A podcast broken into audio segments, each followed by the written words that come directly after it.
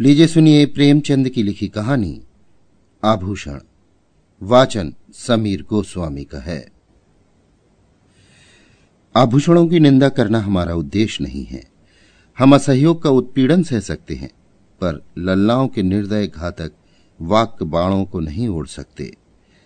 तो भी इतना अवश्य कहेंगे कि इस तृष्णा की पूर्ति के लिए जितना त्याग किया जाता है, उसका सदुपयोग करने से महान पद प्राप्त हो सकता है। यद्यपि हमने किसी रूपहीन महिला को आभूषणों की सजावट से रूपवती होते नहीं देखा, तथापि हम ये भी मान लेते हैं कि रूप के लिए आभूषणों की उतनी ही ज़रूरत है जितनी घर के लिए दीपक की। किंतु शारीरिक शोभा के लिए हम मन को कितना मलिन, चित्त को कितना अशांत और आत्मा को कितना कलुषित बना लेते हैं। इसका हमें कदाचित ज्ञान ही नहीं होता। इस दीपक की ज्योति में आँखें धुंधली हो जाती हैं। ये चमक दमक, कितनी ईर्ष्या, कितनी द्वेष, कितनी प्रतिस्पर्धा, कितनी दुश्चिंता और कितनी दुराशा का कारण है। इसकी केवल कल्पना से ही रोंगटे खड़े हो जाते हैं। इन्हें भूषण नहीं, दूषण कहना अधिक उपयुक्त है। नहीं तो ये कब हो सकता था कि कोई नव वधु पति के घर आने के तीसरे दिन अपने पति से कहती कि मेरे पिता ने तुम्हारे पल्ले बांधकर मुझे तो कुएँ में ढकेल दिया। शीतला आज अपने गाँव के तालुकेदार कुंवर सुरेश सिंह की नव विवाहिता वधु को देखने गई थी। उसके सामने ही वो मंत्र मुग्ध सी हो गई। बहू के रूप लावण पर नहीं, उसके आभूषणों की जगमगाहट पर उसकी टकटकी लगी रही। और वो जब से लौट कर आई, उसकी छाती पर सांप लौटता रहा। अंत को ज्यो ही उसका पति आया, वो उस पर बरस पड़ी और दिल में भरा हुआ गुबार पूर्वोक्त शब्दों में निकल पड़ा। शीतला के पति का नाम विमल सिंह था। उनके पुरखे किसी जमाने में इलाकेदार थे। इस गाँव पर भी उन्हीं का सोलहों आने अधिकार था, लेकिन अब इस घर की दशा हीन हो गई। सुरेश सिंह के पिता जमींदारों के काम में दक्ष थे। विमल सिंह का सब इलाका किसी न किसी प्रकार से उनके हाथ आ गया। विमल के पास सवारी का टट्टू भी न था। उसे दिन में दो बार भोजन भी मुश्किल से मिलता था। उधर सुरेश के पास हाथी, मोटर और कई घोड़े थे। दस पाँच बाहर के आदमी नित्य द्वार पर पड़े रहते थे। पर इतनी विषमता होने पर भी दोनों में भाईचारा निभाया जाता था। शादी ब्याह में, मुंडन छेदन में परस्पर आना जाना होता रहता था। सुरेश विद्या प्रेमी थे।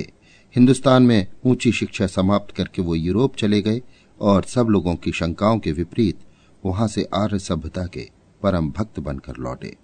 वहाँ के जड़वाद, कृत्रिम भोगलिप्सा और अमानुषिक मदांतता ने उनकी आँखें खोल दी थीं।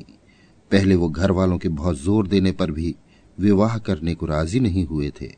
लड़की से पूर्व परिचय हुए बिना प्रणय नहीं कर सकते थे। पर यूरोप से लौटने पर उनके वैवाहिक विचारों में बहुत बड़ा परिवर्तन हो गया। उन्होंने उसी पहले की कन्या से बिना उसके आचार विचार जाने हुए विवाह कर लिया। अब वो विवाह को प्रेम का बंधन नहीं, धर्म का बंधन समझते थे। उसी सौभाग्यवती बधु को देखने के लिए आज शीतला अपनी सास के साथ सुरेश के घर गई। उसी के आभूषणों की छटा देखकर वो मरमाहसी हो गई है। विमल ने व्यथित होकर कहा तो माता पिता से कहा होता, सुरेश से ब्याह कर देते। वो तुम्हें गहनों से लाद सकते थे। शीतला तो गाली क्यों देते हो? विमल, गाली नहीं देता, बात कहता हूँ। तुम जैसी सुंदरी को उन्होंने नाहक मेरे साथ ब्याह। शीतला। लजाते तो हो नहीं, उल्टी और ताने देते हो। विमल, भाग्य मेरे वश में नहीं है। इतना पढ़ा भी नहीं हूँ कि कोई बड़ी नौकरी करके कमाऊं। शीतला, ये क्यों नहीं कहते कि प्रेम ही नहीं है? प्रेम हो तो कंचन बरसने लगे। विमल, तुम्हें गहनों से बहुत प्रेम है। शीतला, सभी को होता है, मुझे भी है। विमल, अपने को अभाग्नि समझती हो? शीतला। हूँ ही, समझना कैसा? नहीं तो क्या दूसरे को देखकर तरसना पड़ता? विमल, गहने बनवा दू तो अपने को भगवती समझने लगोगी? शीतला, चिढ़कर, तुम तो इस तरह पूछ रहे हो जैसे सुनार दरवाजे पर बैठा है। विमल, नहीं, सच कहता हूँ, बनवा दूँगा। हाँ, कुछ दिन सब्र करना पड़ेगा। समर्थ पुरुषों को बात लग जाती है तो प्राण ले लेते हैं। सामर्थहीन पुरुष अपनी ही जान पर खेल जाता है। विमल सिंह ने घर से निकल जाने की ठानी। निश्चय किया, या तो इसे गहनों से ही लाद दूँगा, या वैधव शोक से। या तो आभूषण ही पहनेगी, या सिंदूर को भी तरसेगी। दिन भर वो चिंता में डूबा पड़ा रहा। शीतला को उसने प्रेम से संतुष्ट करना चाहा था। आज अनुभव हुआ कि नारी का हृदय प्रेम पाश से नहीं बंधता, कंचन के पाश से ही बंध सकता है।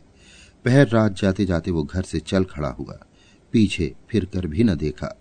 ज्ञान से जागे हुए विराग में चाहे मोह का संस्कार हो, पर नैराश्य से जागा हुआ विराग अचल होता है। प्रकाश में इधर की वस्तुओं को देखकर मन विचलित हो सकता है, पर अंधकार में किसका साहस है जो लीक से जौ भर भी हट सके? विमल के पास विद्या न थी, कला कौशल भी न था। उसे केवल अपने कठिन परिश्रम और कठिन आत्मत्याग ही का आधार था। वो पहले कलकत्ते गया। वहाँ कुछ दिन तक एक सेठ की आगवानी करता रहा। वहाँ जो सुन पाया कि रंगून में मजदूरी अच्छी मिलती है तो रंगून जा पहुँचा और बंदर पर माल चढ़ाने उतारने का काम करने लगा।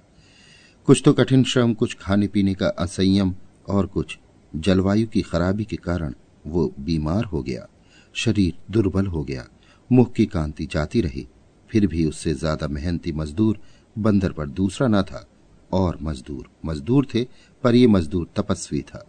मन में जो कुछ ठान लिया था उसे पूरा करना ही उसके जीवन का एकमात्र उद्देश्य था। उसने घर को अपना समाचार न भेजा, अपने मन में तर्क किया, घर में कौन मेरा हित है? गहनों के सामने मुझे कौन पूछता है?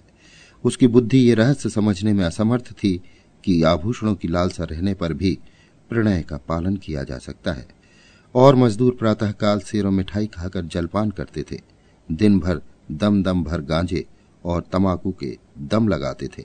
अवकाश पाते तो बाज़ार की सैर करते थे। कितनों ही को शराब का भी शौक था। पैसों के बदले रुपए कमाते थे तो पैसों की जगह रुपए खर्च भी कर डालते थे। किसी की देह पर साबुत कपड़े तक न थे, पर विमल उन गिनती के दो चार मजदूरों में था जो संयम से रहते थे, जिनके जीवन का उद्देश्य खा पी कर मर जाने के सिवा कुछ और भी था। थोड़े ही दिनों में उसके पास थोड़ी सी संपत्ति हो गई। धन के साथ और मजदूरों पर दबाव भी बढ़ने लगा। ये प्राय सभी जानते थे कि विमल जाति का कुलीन ठाकुर है। सब ठाकुर ही कहकर उसे पुकारते थे। संयम और आचार सम्मान सिद्धि के मंत्र है। विमल मजदूरों का नेता और महाजन हो गया। विमल को रंगून में काम करके तीन वर्ष हो चुके थे। संध्या हो गई थी। वो कई मजदूरों के साथ समुद्र के किनारे बैठा बातें कर रहा था। एक मजदूर ने कहा, यहाँ की सभी स्त्रियाँ निष्ठुर होती हैं। बेचारा झींगुर दस बरस से उस बर्मी स्त्री के साथ रहता था। कोई अपनी ब्याही जोरू से भी इतना प्रेम न करता होगा। उस पर इतना विश्वास करता था कि जो कुछ कमाता, सो उसके हाथ में रख देता। तीन लड़के थे। अभी कल तक दोनों साथ साथ खाकर लेटे थे। न कोई लड़ाई, न बात, न चीत। रात को औरत न जाने कहा चली गई। लड़कों को छोड़ गई। बेचारा झींगुर रो रहा है। सबसे बड़ी मुश्किल तो छोटे बच्चे की है। अभी कुल छह महीने का है। कैसे जिएगा? भगवान ही जाने।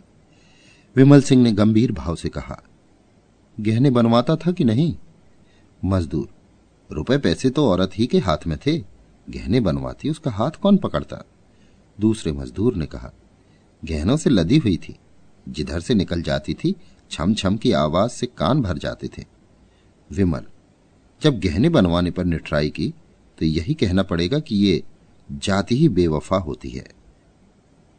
इतने में एक आदमी आकर विमल सिंह से बोला, चौधरी, अभी मुझे एक सिपाही मिला था। वो तुम्हारा नाम, गाँव और बाप का नाम पूछ रहा था। कोई बाबू सुरेश सिंह है? विमल ने सशंक होकर कहा, हाँ हैं तो मेरे गाँव के इलाकेदार और बिरादरी के भाई हैं। आदमी, उन्होंने थाने में कोई नोटिस छपवाया है कि जो विमल सिंह का पता लगावेगा, उसे एक हज़ार रुपए का इनाम मिलेगा? विमल तो तुमने सिपाही को सब ठीक ठाक बता दिया?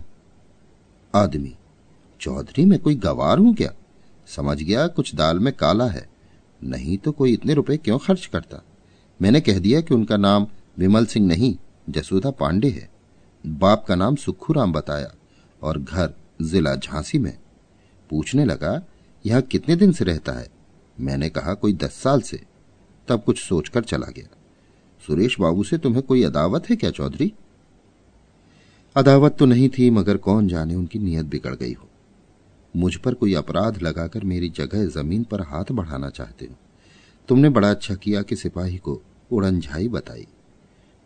आदमी, मुझसे कहता था कि ठीक ठाक बता दो तो पचास रुपए तुम्हें भी दिला दू।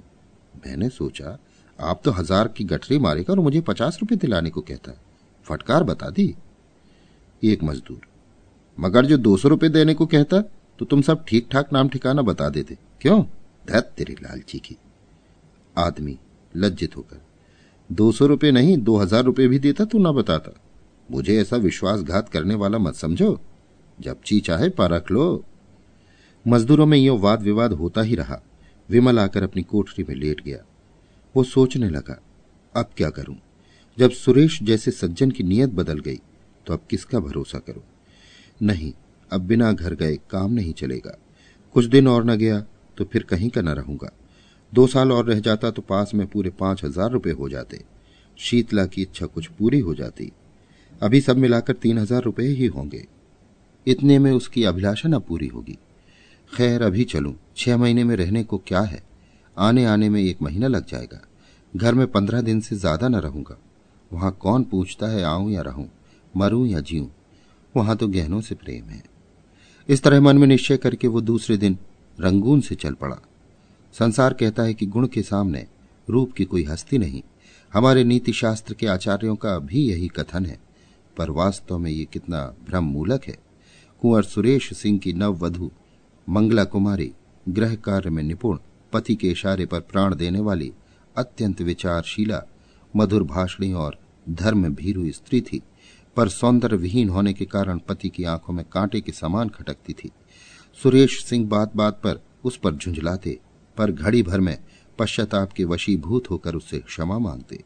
किंतु दूसरे ही दिन वो कुत्सित व्यापार शुरू हो जाता। विपत्ति ये थी कि उनके आचरण अन्य रईसों की भांति भ्रष्ट न थे।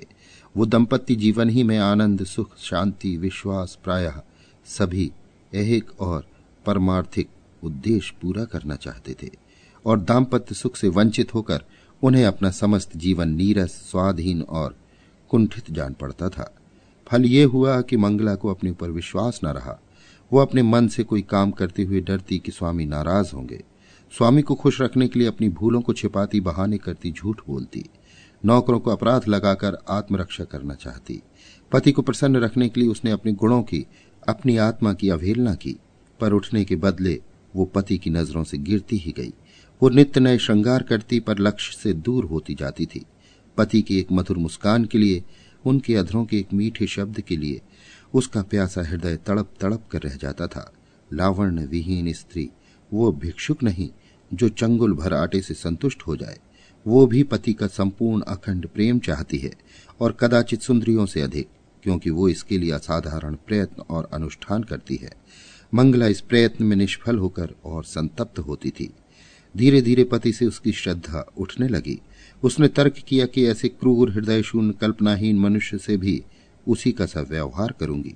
जो पुरुष का भक्त है, वो प्रेम भक्ति के योग्य नहीं। इस प्रत्याघात ने समस्या और भी जटिल कर दी। मगर मंगला को केवल अपनी रूपहीनता ही का रोना था। शीतला का अनुपम रूप लालित्य भी उनकी कामनाओं की बाधक था। बल्कि उसकी आशा लताओं पर पड़ने वाला तुषार था। मंगला सुंदरी न सही पर पति पर जान देती थी। जो अपने को चाहे, उससे हम विमुख नहीं हो सकते। प्रेम की शक्ति अपार है, पर शीतला की मूर्ति सुरेश के हृदय द्वार पर बैठी हुई मंगला को अंदर न जाने देती थी।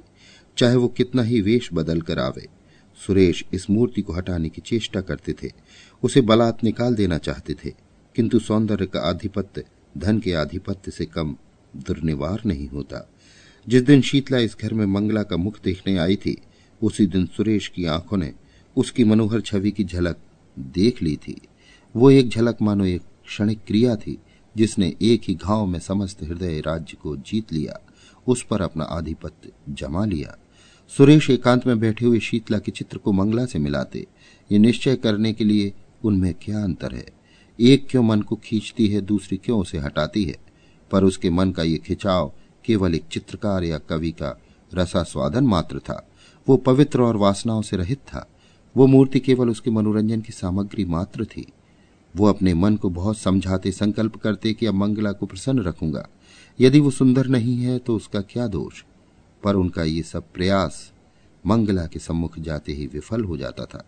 वो बड़ी सूक्ष्म दृष्टि से मंगला के मन में बदलते हुए भावों को देखते थे, पर एक पक्षघात पीड़ित मनुष्य की भांति घी के घड़े को लुढ़कते देखकर भी रोकने का कोई उपाय न होता था। पर जब मंगला ने अंत को बात बात में उनकी तीव्र आलोचना करना शुरू कर दिया। वो उनसे उस श्रृंखलता का व्यवहार करने लगी। तो उसके प्रति उसका वो उतना सौहार्द भी विलुप्त हो गया। घर में आना जाना छोड़ दिया। एक दिन संध्या के समय बड़ी गर्मी थी। पंखा झलने से आग और भी दहकती थी।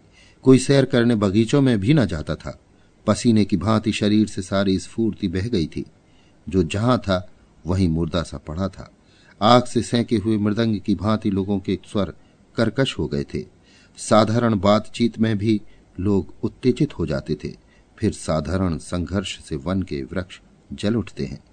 सुरेश सिंह भी चार कदम टहलते थे, फिर हाँफ कर बैठ जाते थे।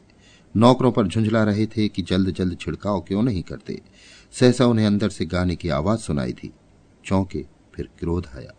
मधुर गान कानों को अप्रिय जान पड़ा। ये क्या बेवक्त की शहनाई है? यहाँ गर्मी के मारे दम निकल रहा है। और इन सबको गाने की सूझी है। मंगला ने बुलाया होगा, और क्या? लोग नाहक कहते हैं कि स्त्रियों के जीवन का आधार प्रेम है। उनके जीवन का आधार वही भोजन निद्रा, राग रंग, आमोद प्रमोद है, जो समस्त प्राणियों का है। घंटे भर तो सुन चुका, ये गीत अभी बंद भी होगा या नहीं? सब व्यर्थ में गला फाड़ फाड़ कर चिल्ला रही हैं। अंत को ना रहा गया। जनान खाने में आकर बोले, ये तुम लोगों ने क्या काम काम मचा रखी है? ये गाने बजाने का कौन सा समय है? बाहर बैठना मुश्किल हो गया। सन्नाटा छा गया। जैसे शोरगुल मचाने वाले बालकों में मास्टर पहुँच जाए, सभी ने सिर झुका लिए और सिमट गई। मंगला तुरंत उठकर सामने वाले कमरे में चली गई। पति को बुलाया और आहिस्ते से बोली, इतना क्यों बिगड़ रहे हो? मैं इस वक्त गाना नहीं सुनना चाहता। तुम्हें सुनाता ही कौन है? क्या मेरे कानों पर भी तुम्हारा अधिकार है?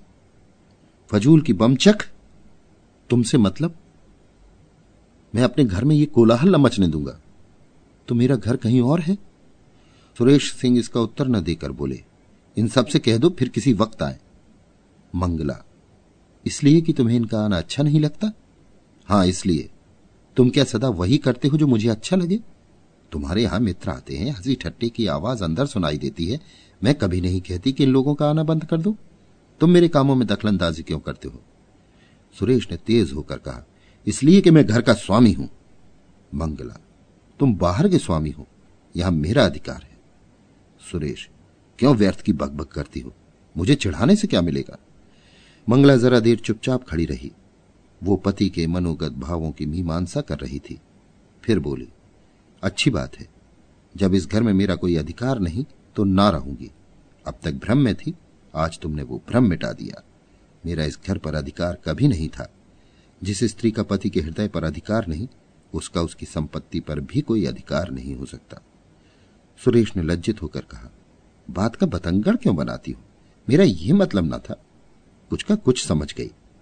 मंगला, मन की बात आदमी के मुँह से अनायास ही निकल जाती है। सावधान होकर हम अपने भावों को छिपा लेते हैं। सुरेश को अपनी सज्जनता पर दुख तो हुआ, पर इस भय से कि मैं इसे जितना ही मनाऊँगा, उतना ही ये और जली कटी सुनाएगी। उसे वहीं छोड़कर बाहर चले आए। प्रातःकाल ठंडी हवा चल रही थी। सुरेश खुमारी में पड़े हुए स्वप्न देख रहे थे कि मंगला सामने से चली आ रही है। चौंक पड़े। देखा द्वार पर सचमुच मंगला खड़ी है। घर की नौकरानियाँ आंचल से आँखें पहुँच रही हैं। कई नौकर आसपास खड़े हैं। सभी की आँखें सजल और मुख उदास है। मानो बहु विदा हो रही है। सुरेश समझ गया कि मंगला को कल की बात लग गई, पर उन्होंने उठकर कुछ पूछने की मनाने की चेष्टा नहीं की। ये मेरा अपमान कर रही है, मेरा सिर नीचा कर रही है। जहाँ चाहे जाए, मुझसे कोई मतलब नहीं। यो बिना कुछ पूछे काछे चले जाने का अर्थ यह है कि मैं इसका कोई नहीं, फिर मैं इसे रोकने वाला कौन? वो यो जड़बत पड़े रहे और मंगला चली गई। उनकी तरफ़ मुँह उठाकर भी न ताका। मंगला पाँव पैदल चली जा रही थी। एक बड़े ताल्लुकेदार की औरत के लिए ये मामूली बात न थी। हर किसी को हिम्मत न पड़ती थी कि उससे कुछ पूछे। पुरुष उसकी राह छोड़कर किनारे खड़े हो जाते थे। नारियाँ द्वार पर खड़ी करुण कौतूहल से देखती थी और आँखों से कहती थी, आ निर्दयी पुरुष, इतना भी ना हो सकता है कि एक डोला पर तो बैठा देता। इस गाँव से निकलकर उस गाँव में पहुँची जहाँ शीतला रहती थी। शीतला सुनते ही द्वार पर आकर खड़ी हो गई और मंगला से बोली, बहन, जरा आकर दम ले लो। मंगला ने अंदर जाकर देखा तो मकान जगह जगह से गिरा हुआ था। दालान में एक वृद्धा खाट पर पड़ी थी। चारों ओर दरिद्रता के चिन्ह दिखाई देते थे। शीतला ने पूछा, ये क्या हुआ? मंगला, जो भाग्य में लिखा था। शीतला कुंवर जी ने कुछ कहा सुना था? मंगला, मुँह से कुछ न कहने पर भी तो मन की बात छिपी नहीं रहती। शीतला, अरे तो क्या अब यहाँ तक नौबत आ गई? दुख की अंतिम दशा संकोचनीय होती है। मंगला ने कहा, चाहती तो अब भी पड़ी रहती, उसी घर में जीवन कट जाता, पर जहाँ प्रेम नहीं, पूछ नहीं, मान नहीं, वहाँ अब नहीं रह सकती। शीतला, तुम्हारा मैका कहाँ है? मंगला, मैके कौन मुँह लेकर जाऊँगी? शीतला, तब कहाँ जाओगी? मंगला, ईश्वर के दरबार में, पूछूँगी कि तुमने मुझे सुंदरता क्यों नहीं दी? बदसूरत क्यों बनाया? बहन स्त्री के लिए इससे अधिक दुर्भाग्य की बात नहीं कि वो रूपहीन हो। शायद पहले जन्म की पिशाचनियाँ ही बदसूरत औरतें होती हैं। रूप से प्रेम मिलता है और प्रेम से दुर्लभ कोई वस्तु नहीं है। ये कहकर मंगला उठ खड़ी हुई। शीतला ने उसे रोका नहीं। सोचा, इसे क्या खिलाऊँगी? आज तो चूल्हा चलने की भी आशा नहीं। उसके जाने के बाद वो देर तक बैठी सोचती रही, मैं कैसी अभागिन हूँ? जिस प्रेम को न पाकर ये बेचारी जीवन को त्याग रही है उसी प्रेम को मैंने पाँव से ठुकरा दिया है। इसे जेवर की क्या कमी थी? क्या ये सारे जड़ाऊ जेवर इसे सुखी रख सके? इसने उन्हें उल्टे पाँव ठुकरा दिया। उन्हीं आभूषणों के लिए मैंने अपना सर्वस्व खो दिया। हाँ ना जाने वो कहाँ है, किस दशा में है। अपनी लालसा को, तृष्णा को वो कितनी ही बार धिक्कार चुकी थी। शीतला की दशा देखकर आज उसे आभूषणों से घृणा हो गई। विमल को घर छोड़े दो साल हो गए थे। शीतला को अब उनके बारे में भांति भांति की शंकाएँ होने लगी थी। आठों पहर उसके चित्त में ग्लानी और शोक की आग सुलगा करती थी। देहात के छोटे मोटे जमींदारों का काम डांट डपट छीन झपट ही से चला करता है। विमल की खेती बेकार में होती थी। उसके जाने के बाद सारे खेत परती रह गए। कोई जोतने वाला न मिला।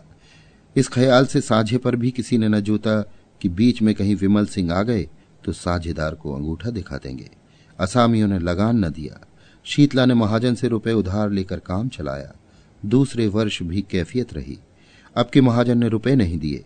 शीतला के गहनों की सिर गई। दूसरा साल समाप्त होते होते घर की सब ले पूंजी निकल गई। फांके होने लगे। बूढ़ी सास, छोटा देवर, ननद और आप चार प्राणियों का खर्च था। नात हित भी आते ही रहते थे। उस पर यह और मुसीबत हुई कि मैके में एक फौजदारी हो गई। पिता और बड़े भाई उसमें फंस गए। दो छोटे भाई, एक बहन और माता, चार प्राणी और सर पर आ डटे। गाड़ी पहले मुश्किल से चलती थी, अब ज़मीन में धस गई। प्रातः काल से कलह आरंभ हो जाता। समधिन समधिन से साले बहनोई से गुथ जाते। कभी तो अन्न के अभाव से भोजन ही न बनता। कभी भोजन बनने पर भी गाली गलौज के कारण खाने की नौबत न आती। लड़के दूसरों के खेतों में जाकर गन्ने और मटर खाते। बुढ़िया दूसरों के घर जाकर अपना दुखड़ा रोती और ठाकुर सुहाती कहती, पुरुष की अनुपस्थिति में स्त्री के मैके वालों का प्राधान्य हो जाता है। इस संग्राम में प्राय विजय पताका मैके वालों ही के हाथ में रहती है। किसी भांति घर में अनाज आ जाता तो उसे पीसे कौन? शीतला की माँ कहती, चार दिन की आई हूँ तो क्या चक्की चलाऊं?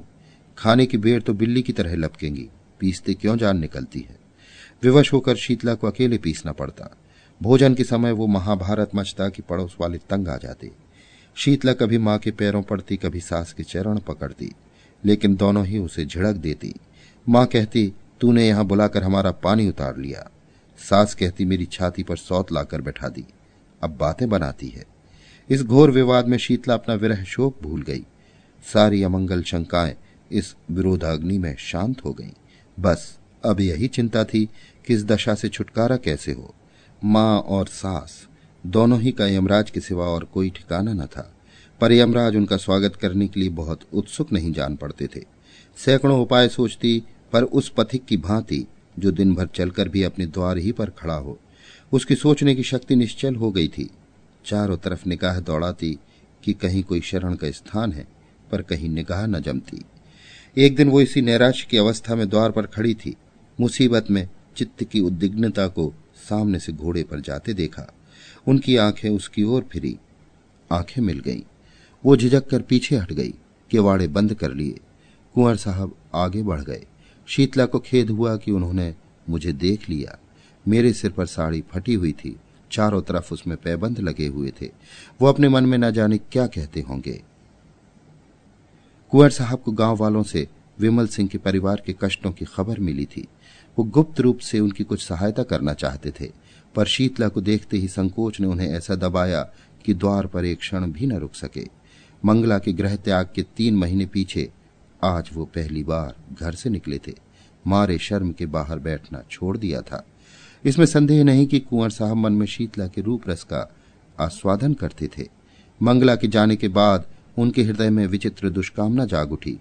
क्या किसी उपाय से ये सुंदरी मेरी नहीं हो सकती? विमल का मुद्दत से पता नहीं। बहुत संभव है कि अब वो संसार में न हो। किंतु वो इस दुष्कल्पना को विचार से दबाते रहते थे। शीतला की विपत्ति की कथा सुनकर भी वो उसकी सहायता करते हुए डरते थे। कौन जाने?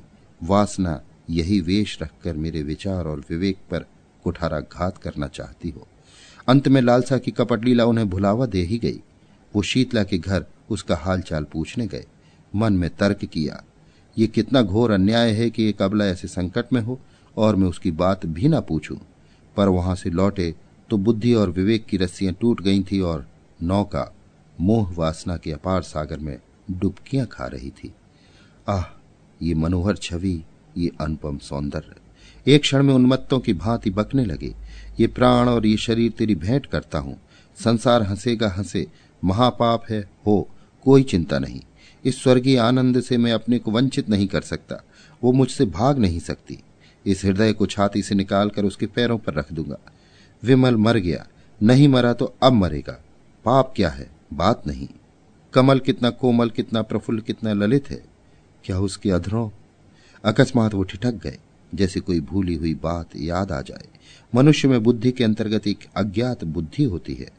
जैसे रण क्षेत्र में हिम्मत हारकर भागने वाले सैनिकों को किसी गुप्त स्थान से आने वाली कुमक संभाल लेती है, वैसे ही इस अज्ञात बुद्धि ने सुरेश को सचेत कर दिया। वो संभल गए, ग्लानी से उनकी आँखें भर आईं। वो कई मिनट तक किसी दंडित कैदी की भांति शुद्ध खड़े सोचते रहे। फिर विजय ध्वनि से कह उठे, कितना सरल है, इस विकार के हाथी को सिंह से नहीं च्यूंटी से मारूँगा। शीतला की एक बार बहन कह देने से ही ये सब विकार शांत हो जाएगा। शीतला बहन, मैं तेरा भाई हूँ। उसी क्षण उन्होंने शीतला को पत्र लिखा। बहन, तुमने इतने कष्ट झेले पर मुझे खबर तक न दी। मैं कोई गैर न था। मुझे दुख है। खैर, अब ईश्वर ने चाहा तो तुम्हें कष्ट न होगा। इस पत्र के साथ उन्होंने अनाज और रुपए भेजे।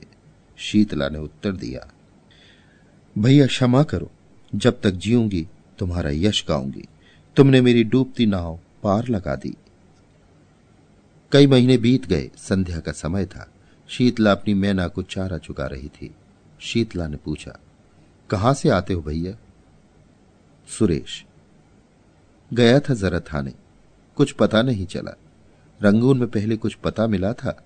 बाद में मालूम हुआ कि वो कोई और आदमी है। क्या करूँ? इनाम और बढ़ा दूँ? शीतला तुम्हारे पास रुपए बड़े हैं, फूको। उनकी इच्छा होगी तो आप ही आवेंगे। सुरेश, एक बात पूछू? बताओगी? किस बात पर तुमसे रूठे थे? शीतला, कुछ नहीं, मैंने यही कहा था कि मुझे गहने बनवा दो। कहने लगे, मेरे पास है क्या? मैंने कहा, लजाकर तो ब्याह क्यों किया? बस, बातों ही बातों में तकरार हो गई। इतने में शीतला की सास आ गई। सुरेश ने शीतला की माँ और भाइयों को उनके घर पहुँचा दिया था। इसलिए अब यहाँ शांति थी। सास ने बहू की बात सुन ली थी। कर्कश स्वर से बोली, बेटा, तुमसे क्या पर्दा है? ये महारानी देखने ही को गुलाब का फूल है। अंदर सब कांटे हैं। ये अपने बनाव सिंगार के आगे विमल की बात ही न पूछती थी। बेचारा इस पर जान देता था, पर इसका मुँह ही न सीधा होता था। प्रेम तो इसे छू नहीं गया। अंत को उसे देश से निकालकर इसने दम लिया। शीतला ने रुष्ट होकर कहा क्या वही अनोखे धन कमाने घर से निकले हैं? देश विदेश जाना मर्दों का काम ही है। सुरेश, यूरोप में तो धन भोग के सिवा स्त्री पुरुष में कोई संबंध ही नहीं होता। बहन ने यूरोप में जन्म लिया होता तो हीरे जवाहिर से जगमगाती होती। शीतला, अब तुम ईश्वर से यही कहना कि सुंदरता देते हो तो यूरोप में जन्म दो। शीतला ने व्यथित होकर कहा, जिनके भाग्य में लिखा है वे यहीं सोने से लदी हुई हैं। मेरी भांति के कर्म थोड़े ही फूट गए हैं। सुरेश सिंह को ऐसा जान पड़ा कि शीतला की मुख कांति मलिन हो गई है। पति वियोग में भी गहनों के लिए इतनी लालाए थे बोले अच्छा मैं तुम्हें गहने बनवा दूँगा। ये वाक कुछ अपमानजनक स्वर में कहा गया था, पर शीतला की आँखें आनंद से सजल हो आई। कंठ गदगद हो गया। उसके हृदय नेत्रों के सामने मंगला के रत्न जटित आभूषणों का चित्र खिंच गया। उसने कृतज्ञतापूर्ण दृष्टि से सुरेश को देखा। मुँह से कुछ न बोली। पर उसका प्रत्येक अंग कह रहा था, मैं तुम्हारी हूँ. कोयल आम की डालियों पर बैठकर मछली शीतल निर्मल जल में क्रीड़ा करके और मृग शावक विस्तृत हरियालियों में छलांगे भरकर इतने प्रसन्न नहीं होते जितना मंगला के आभूषणों को पहनकर शीतला प्रसन्न हो रही है। उसके पैर ज़मीन पर नहीं पड़ते। वो दिन भर आईने के सामने खड़ी रहती है, कभी केशों को संवारती है, कभी सुरमा लगाती है। कोहरा फट गया है और निर्मल स्वच्छ चांदी निकल आई है। वो घर का एक तिनका भी नहीं उठाती। उसके स्वभाव में एक विचित्र गर्व का संचार हो गया है। लेकिन श्रृंगार क्या है? सोई हुई काम वासना को जगाने का घोर नाद, उद्दीपना का मंत्र। शीतला जब नक्शिक से सचकर बैठती है तो उसे प्रबल इच्छा होती है कि मुझे कोई देखे। वो द्वार पर आकर खड़ी हो जाती है। गाँव की स्त्रियों की प्रशंसा से उसे संतोष नहीं होता। गाँव के पुरुषों को वो श्रृंगार रस विहीन समझती है, इसलिए सुरेश सिंह को बुलाती है। पहले वे दिन में एक बार आ जाते थे। अब शीतला के बहुत अनुविनय करने पर भी नहीं आते। पहर रात गई थी, घरों में दीपक बुझ चुके थे। शीतला के घर में दीपक जल रहा था। उसने कुंवर साहब के बगीचे के बेले के फूल मंगवाए थे और बैठी हार गूथ रही थी। अपने लिए नहीं, सुरेश के लिए। प्रेम के सिवाय एहसान का बदला देने के लिए उसके पास और था ही क्या? एकाएक कुत्तों के भूखने की आवाज़ सुनाई दी। और दम भर में विमल सिंह ने मकान के अंदर कदम रखा। उसके एक हाथ में संदूक था, दूसरे हाथ में एक गठरी। शरीर दुर्बल, कपड़े मैले, दाढ़ी के बाल बढ़े हुए, मुख पीला। शीतला के कमरे की तरफ़ चले। मैना पिंजरे में तड़फड़ाने लगी। शीतला ने चौंक कर सिर उठाया। घबरा कर बोली, कौन? फिर पहचान गई। तुरंत फूलों को एक कपड़े से छिपा दिया। उठ खड़ी हुई और सिर झुकाकर पूछा, इतनी जल्दी सुधली विमल ने कुछ जवाब न दिया। विस्मित हो होकर कभी शीतला को देखता और कभी घर को। मानो किसी नए संसार में पहुँच गया है। ये वो अधखिला फूल न था, जिसकी पंखुड़ियाँ अनुकूल जलवायु न पाकर सिमट गई थी। ये पूर्ण विकसित कुसुम था। ओस के जल कणों से जगमगाता और वायु के झोंकों से लहराता हुआ। विमल उसकी सुंदरता पर पहले ही मुग्ध था, पर ये ज्योति, वो अग्नि ज्वाला थी, जिससे हृदय में ताप और आँखों में जलन होती थी। ये आभूषण, ये वस्त्र, ये सजावट उसके सिर में एक चक्कर सा आ गया। ज़मीन पर बैठ गया। इस सूर्यमुखी के सामने बैठते हुए से लज्जा आती थी। शीतला अभी तक स्तंभित खड़ी थी। वो पानी लाने नहीं दौड़ी। उसने पति के चरण नहीं धोए। उसको पंखा तक नहीं झला। हत बुद्धि सी हो गई थी। उसने कल्पनाओं की कैसी सुरम में वाटिका लगाई थी। उस पर तुषार पड़ गया। वास्तव में इस मलिन वदन अर्धनग्न पुरुष से उसे घृणा हो रही थी। ये घर का जमींदार विमल न था। वो मजदूर हो गया था। मोटा काम मुखाकृति पर असर डाले बिना नहीं रहता। मजदूर सुंदर वस्त्रों में भी मजदूर ही रहता है। सहसा विमल की माँ चौंकी। शीतला के कमरे में आई तो विमल को देखते ही मात्र स्नेह से विवल होकर उसे छाती से लगा लिया। विमल ने उसके चरणों पर सिर रखा। उसकी आँखों में आंसुओं की गरम गरम बूंदें निकल रही थी। माँ पुलकित हो रही थी। मुख से बात न निकलती थी। एक क्षण में विमल ने कहा, अम्मा, कंठ ध्वनि ने उसका आशय प्रकट कर दिया। माँ ने प्रश्न समझकर कहा, नहीं बेटा, ये बात नहीं है। विमल, ये क्या देखता हूँ? माँ, स्वभाव ही ऐसा है तो कोई क्या करे? विमल, सुरेश ने मेरा हुलिया क्यों लिखाया था? माँ, तुम्हारी खोज लेने के लिए। उन्होंने दया ना की होती तो आज घर में किसी को जीता ना पाते। विमल, बहुत अच्छा होता। शीतला ने ताने से कहा अपनी ओर से तुमने सबको मार ही डाला था। फूलों की सेज नहीं बिछा गए थे। विमल, अब तो फूलों की सेज ही बिछी हुई देखता हूँ। शीतला, तुम किसी के भाग्य विधाता हो? विमल सिंह उठकर क्रोध से कांपता हुआ बोला, अम्मा, मुझे यहाँ से ले चल। मैं इस पिशाचनी का मुँह नहीं देखना चाहता। मेरी आँखों में खून उतरता चला आता है। मैंने इस कुल कलंकनी के लिए तीन साल तक जो कठिन तपस्या की है, उससे ईश्वर मिल जाता, पर इसे न पा सका। ये कहकर वो कमरे से निकल आया और माँ के कमरे में लेट रहा। माँ ने तुरंत उसका मुँह और हाथ पैर धुलाए। वो चूल्हा जलाकर पूरियाँ पकाने लगी। साथ साथ घर की विपत्ति कथा भी कहती जाती थी। विमल के हृदय में सुरेश के प्रति जो विरोधाग्नि प्रज्वलित हो रही थी, वो शांत हो गई। लेकिन हृदय दाह ने रक्त दाह का रूप धारण कर लिया। ज़ोर का बुखार चढ़ाया। लंबी यात्रा की थकान और कष्ट तो था ही। बरसों के कठिन श्रम और तप के बाद ये मानसिक संताप और दुस्सह हो गया। सारी रात वो अचेत पड़ा रहा। माँ बैठी पंखा झलती और रोती रही। दूसरे दिन भी वो बेहोश पड़ा रहा। शीतला उसके पास एक क्षण के लिए भी ना आई। इन्होंने मुझे कौन सोने के कौर खिला दिए हैं? इनकी धौस सहूं। यहाँ तो जैसे कंता घर रहे, वैसे रहे विदेश। किसी की फूटी कौड़ी नहीं जानती। बहुत ताव दिखाकर तो गए थे। क्या लाद लाए? संध्या के समय सुरेश को खबर मिली, तुरंत दौड़े हुए आए। आज दो महीने के बाद उन्होंने उस घर में कदम रखा। विमल ने आँखें खोली, पहचान गया। आँखों से आँसू बहने लगे। सुरेश के मुखार विंद पर दया की ज्योति झलक रही थी। विमल ने उसके बारे में जो अनुचित संदेह किया था, उसके लिए वो अपने को धिक्कार रहा था। शीतला ने ज्यों ही सुना कि सुरेश सिंह आए हैं, तुरंत शीशे के सामने गई। केश छिटका ली और विपद की मूर्ति बनी हुई विमल के कमरे में आई। कहा तो विमल की आँखें बंद थी, मूर्छित सा पड़ा था। कहा शीतला के आते ही खुल गई। अग्निमय नेत्रों से उसकी ओर देखकर बोला अभी आई है। आज के तीसरे दिन आना, कुंवर साहब से उस दिन फिर भेंट हो जाएगी। शीतला उल्टे पाँव चली गई। सुरेश पर घड़ों पानी पड़ गया। मन में सोचा कितना रूप लावण है, पर कितना विषाक्त। हृदय की जगह केवल श्रृंगार लालसा। आतंक बढ़ता गया। सुरेश ने डॉक्टर बुलवाया, पर मृत्युदेव ने किसी की न मानी। उनका हृदय पाषाण है, किसी भांति नहीं पसीजता। कोई अपना हृदय निकाल कर रख दे, आंसुओं की नदी बहा दे, पर उन्हें दया नहीं आती। बसे हुए घर को उजाड़ना, लहराती हुई खेती को सुखाना उनका काम है, और उनकी निर्दयता कितनी विनोदमय है। वो नित्य नए रूप बदलते रहते हैं। कभी दामनी बन जाते हैं तो कभी पुष्पमाला, कभी सिंह बन जाते हैं तो कभी सिर से आर कभी अग्नि के रूप में दिखाई देते हैं तो कभी जल के रूप में। तीसरे दिन, पिछली रात को विमल की मानसिक पीड़ा हृदय ताप का अंत हो गया। चोर दिन को चोरी नहीं करता। यम के दूत प्रायः रात ही को सबकी नज़र बचा कर आते हैं और प्राण रत्न को चुरा ले जाते हैं। आकाश के फूल मुरझाए हुए थे, वृक्ष समूह स्थिर थे, पर शोक में मग्न सिर झुकाए हुए। रात शोक का बाहर रूप है, रात मृत्यु का क्रीड़ा क्षेत्र है। उसी समय विमल के घर से आर्तनाद सुनाई दिया। वो नाद, जिसे सुनने के लिए मृत्युदेव विकल रहते हैं। शीतला चौंक पड़ी और घबराई हुई मरणशैया की ओर चली।